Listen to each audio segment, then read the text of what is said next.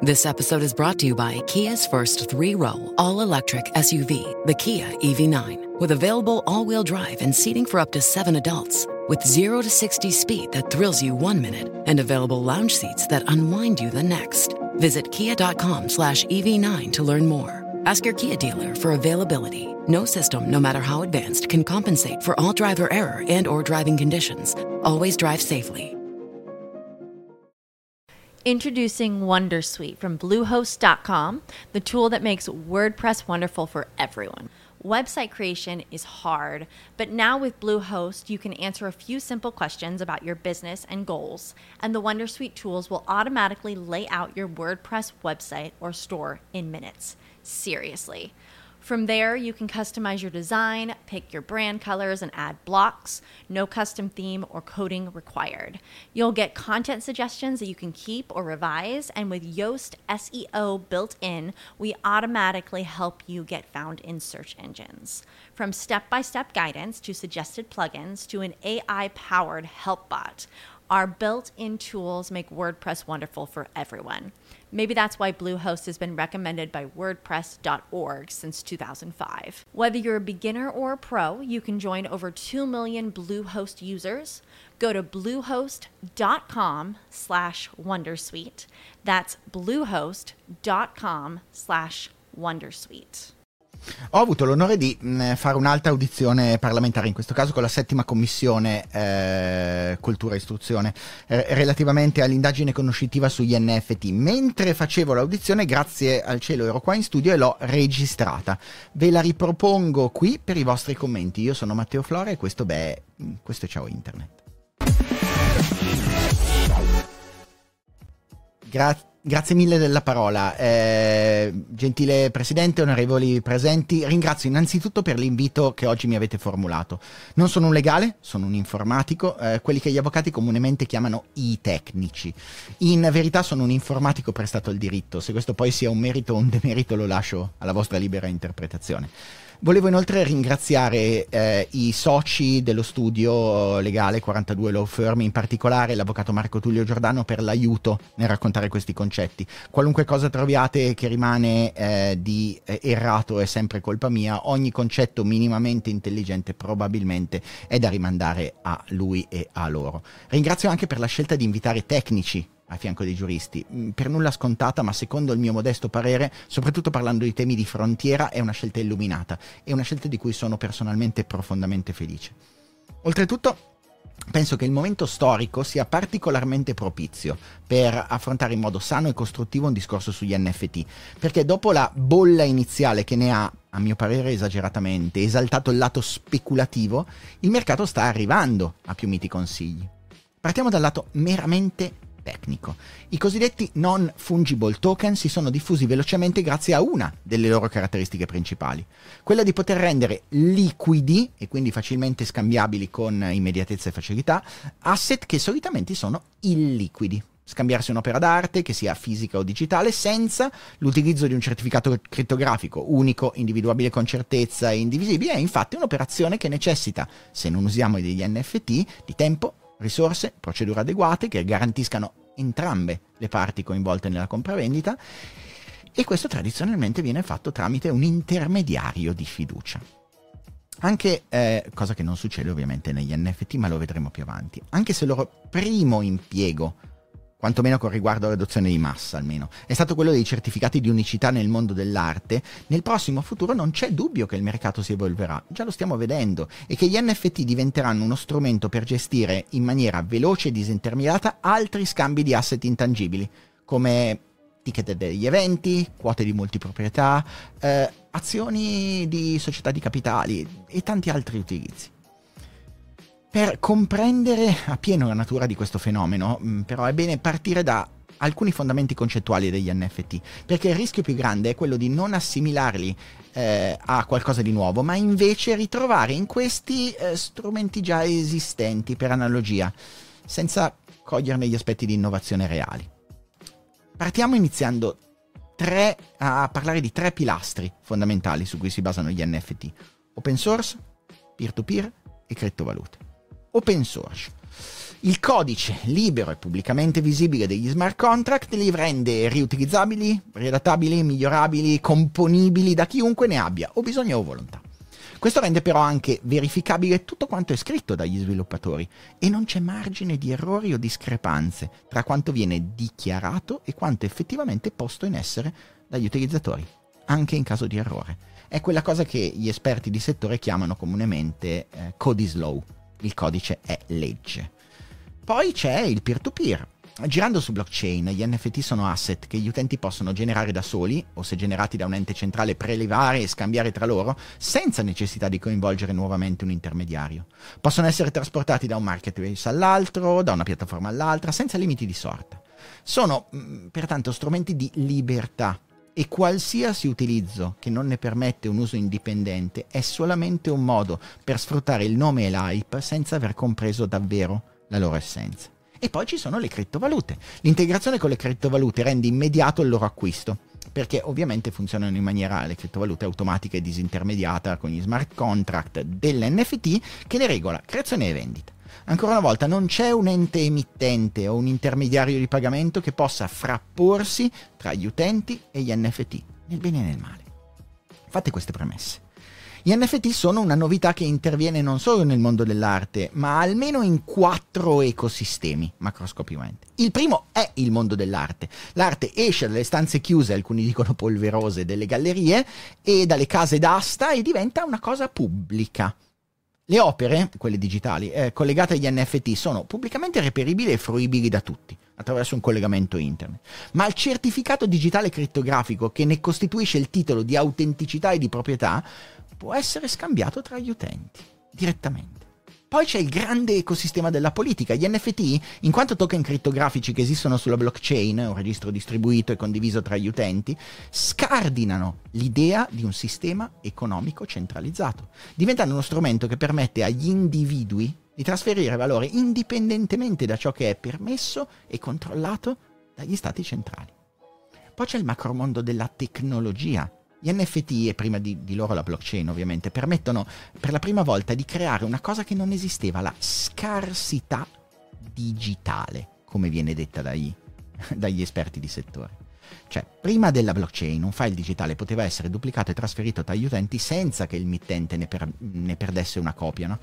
Con i token digitali su blockchain si ottengono in una volta sola la funzione di marcatura temporale, timestamping della creazione, eh, e di tutte le creazioni e tutti i passaggi successivi, peraltro. Posso seguirne il flusso una volta dietro l'altra. Ma non solo, la possibilità di assegnare una scarsità a quell'asset, cosa assolutamente fondamentale. In altre parole, io posso a tutti gli effetti collegare una scarsità indotta a un bene che normalmente non aveva e non possedeva quel tipo di scarsità questa è una rivoluzione nel mondo tecnologico, non solo, una rivoluzione non di poco conto.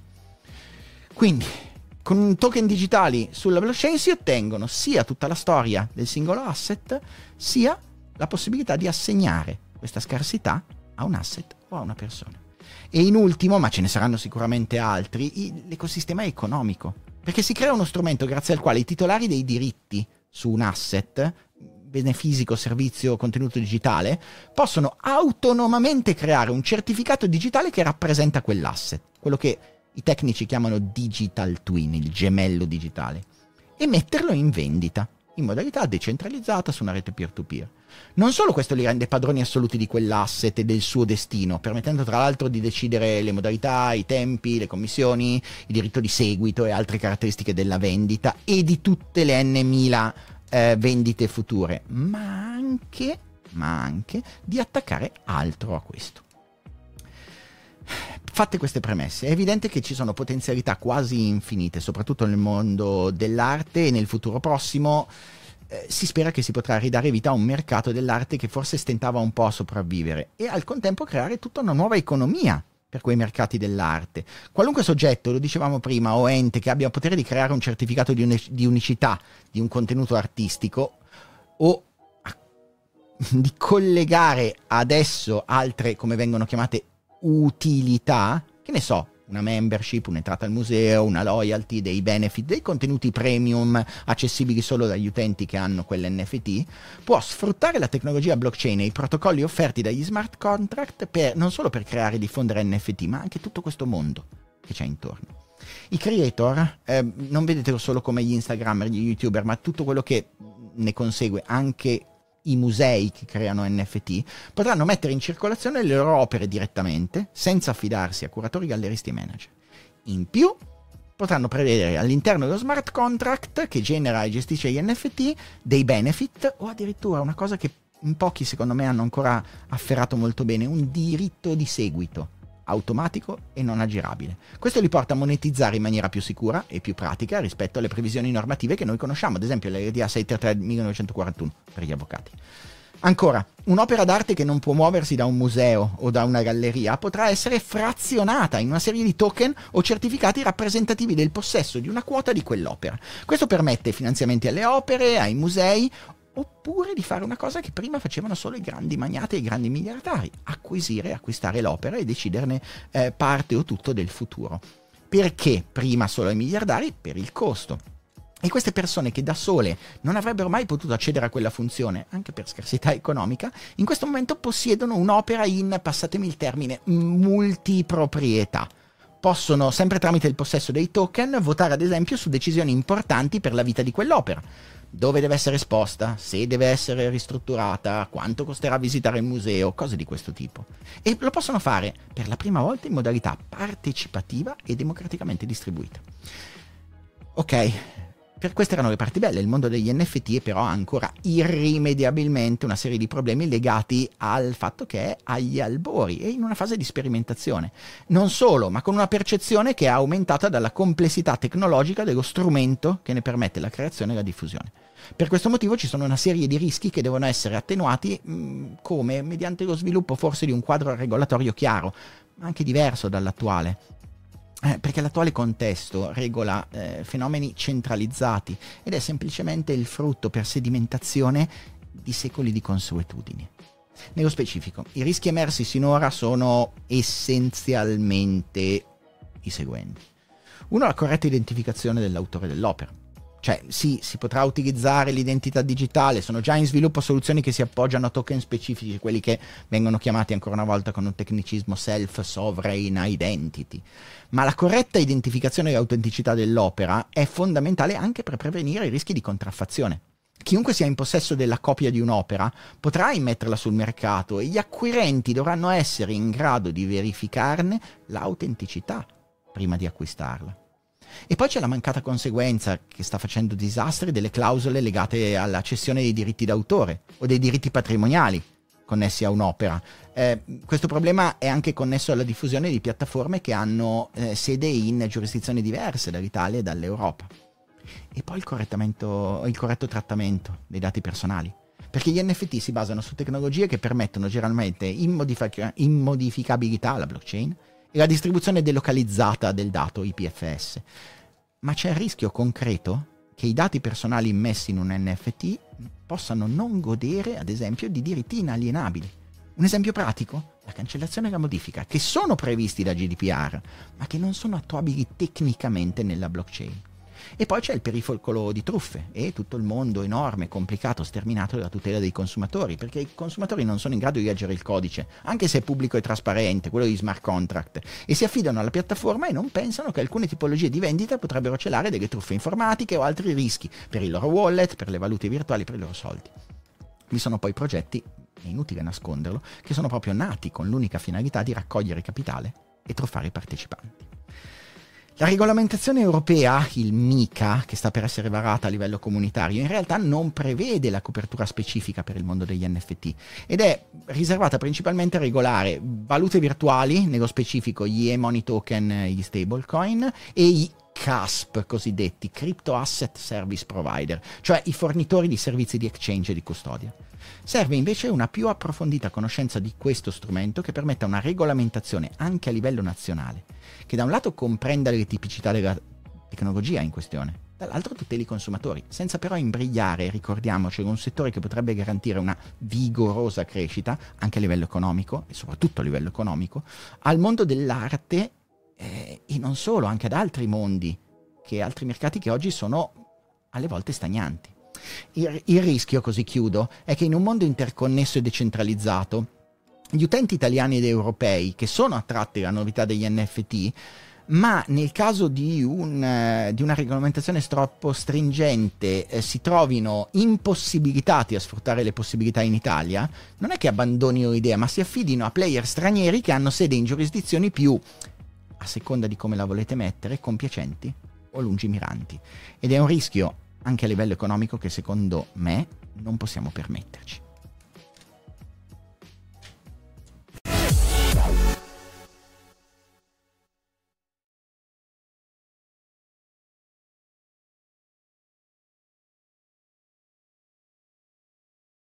Lucky Land Casino asking people what's the weirdest place you've gotten lucky? Lucky? In line at the deli, I guess? Aha, in my dentist's office. More than once, actually. Do I have to say? Yes, you do. In the car before my kids' PTA meeting. Really? Yes. Excuse me, what's the weirdest place you've gotten lucky? I never win and tell. Well, there you have it. You can get lucky anywhere playing at LuckyLandSlots.com. Play for free right now. Are you feeling lucky? No purchase necessary. Void where prohibited by law. 18 plus. Terms and conditions apply. See website for details. With the Lucky Land slots, you can get lucky just about anywhere. This is your captain speaking. Uh, we've got clear runway and the weather's fine, but we're just going to circle up here a while and uh, get lucky. No, no, nothing like that. It's just these cash prizes add up quick. So I suggest you sit back, keep your tray table upright, and start getting lucky. Play for free at LuckyLandSlots.com. Are you feeling lucky? No purchase necessary. Void where prohibited by law. 18 plus terms and conditions apply. See website for details.